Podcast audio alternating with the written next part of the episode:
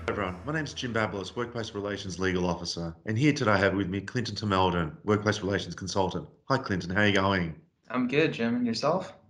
Very good, and I think today we're talking about the Royal Commission Final Report. That's right.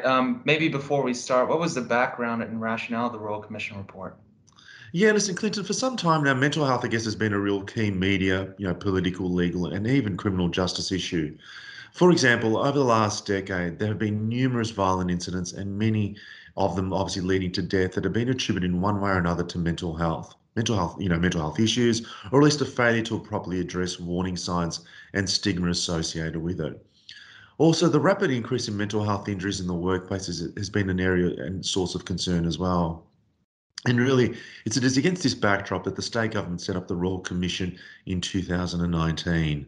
The Royal Commission itself was comprised of an expert advisory committee and really was to provide advice. And the committee was chaired by Professor Patrick McGorry and also included Professor James Ogloff, Miss Anne Doherty, Dr. Jerry Norton, and a number of other distinguished individuals as well. Nice. And you mentioned 2 years. That seems like a long time for a Royal Commission. Not necessarily. I guess, listen, the Royal Commission to the Black Saturday bushfires also took roughly 1 year, and the Royal Commission to misconduct in the banking sector took, just a bit over 14 months. Further, we must remind ourselves that the interim report was issued in December 2019, and that was fairly comprehensive. So you mentioned the interim report. So what did it exactly find? Yeah, whilst it was, obviously a very lengthy report and largely preliminary to some extent, it did make some urgent recommendations at that stage that required implementation, and they are as follows. Firstly, a new approach to funding, which would comprise of a new revenue mechanism to enable a substantially increased investment in mental health. And essentially, this was to facilitate delivery of the reforms required to establish a contemporary and enduring mental health system. Secondly, the creation of a Victorian Collaborative Centre for Mental Health and Wellbeing to bring together expertise and lived experience, research and clinical and non-clinical care, as well as disseminating the practice of evidence-informed treatment, care and support across the entire state. Thirdly, an additional 170 acute mental health beds for young people and adults in the areas of need to help respond to demand, which obviously demand was a key issue.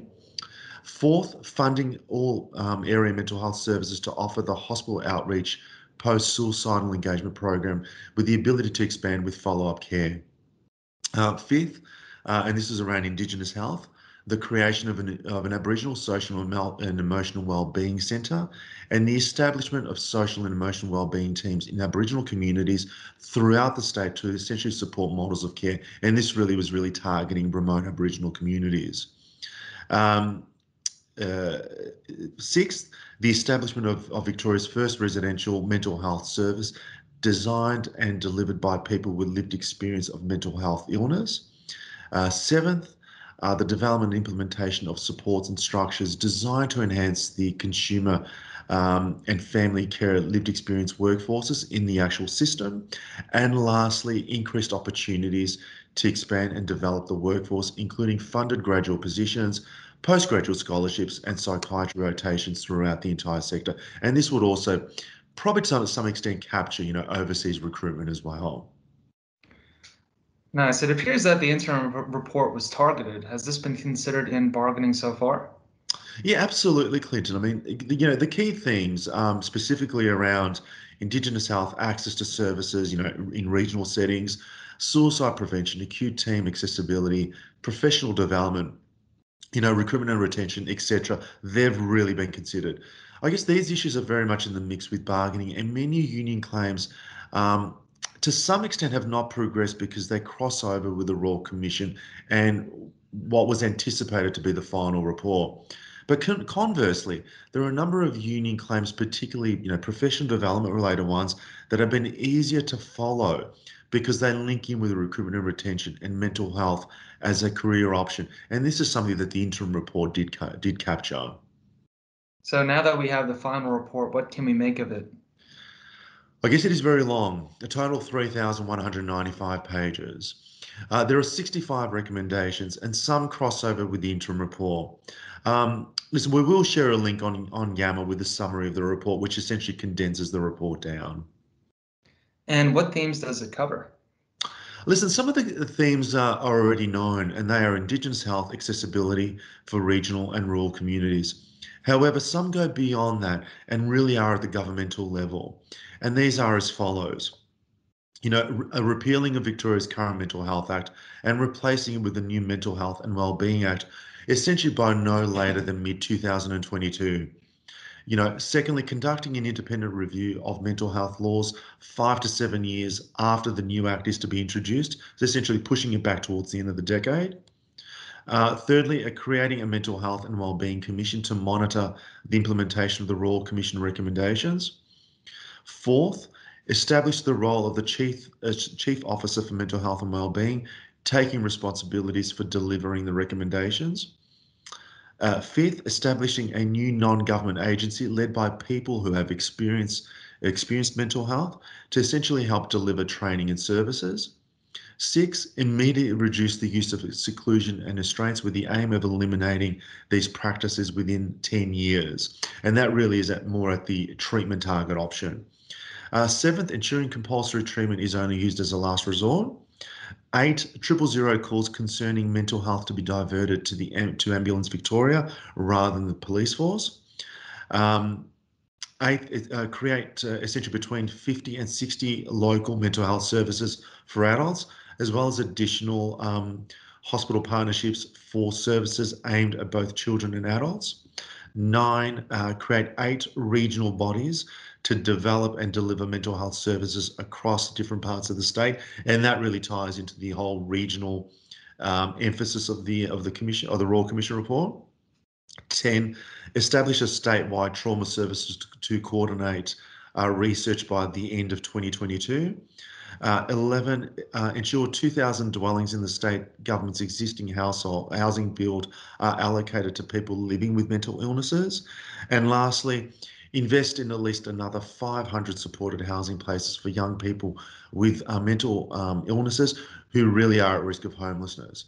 So I guess what you can really see from all these recommendations, and you know, these are to some extent not the full list of them, but probably the most important ones, is that they're high-level recommendations.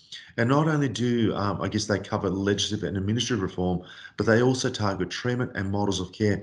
And I think really the latter, being models of care, is really important for our members. Thanks for that, Jim. And in terms of your recommendations from the report, there were 65 for our sector. So what do you make of those? Yeah, listen, as I indicated, the report is very comprehensive. It clearly indicates, I guess, you know, the need for the sector to use lived experience workers throughout mental health, and in particular for suicide prevention. It also really touches on themes of gender equality and gender-based violence, anti-bullying, particularly from a policy perspective and policy review, professional development and training in terms of recruitment and retention, and multidisciplinary approaches to work. And that really, I think, is that last one is key for, is a key for models of care.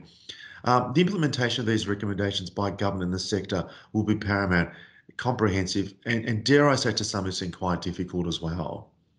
Thanks, Jim. And this brings me to my final question. How will bargaining in the next EBA address this? Listen, great question. I guess whilst it is presumptive to some extent, the outcome of the report is massive for bargaining. We can say with certainty that we are all still trying to digest largely what this report means, because it is that comprehensive. Does it address staffing numbers and EFT per se as per specific programs like Park and Prompt? I guess the answer, Clinton, will be categorically no, it doesn't. But it does talk about increases of beds and models of care, as well as recruitment and retention. And this really is important for workforce. So yes, to some extent, it will be important for staffing numbers moving forward, but probably from a very different angle. Also, how do we implement the findings? And I guess there's really 3 key themes here. One, do we have to have a Royal Commission clause in the EBA? Yes. The answer to that is categorically yes, and we're very close to finalising this. Secondly, do we have to have a Royal Commission working group? The answer once again is yes. And the composition of this will involve the VHI, DHS, and the unions themselves. And lastly, what role will Wix play moving forward? To some extent, this is inferred in the Royal Commission report, but it's still a little bit unclear how this will work, and we're still trying to look into this and digest that component. Also, the scope of lived experience workers cannot be underestimated. I guess it is fortuitous that we are now working on the lived experience workers classifications. This has been touched on to some extent by the Royal Commission report, and the recommendations around this are enormous. Thanks for that, Jim. Any final thoughts for us? Listen, I guess I'll probably will indicate that members will hear a lot about the report over the next 4 years, and it is safe to say that this will be probably the first of many Royal Commission-related podcasts moving forward. Great. Thanks again for inviting me, Jim. Thank you, Clinton. Have a great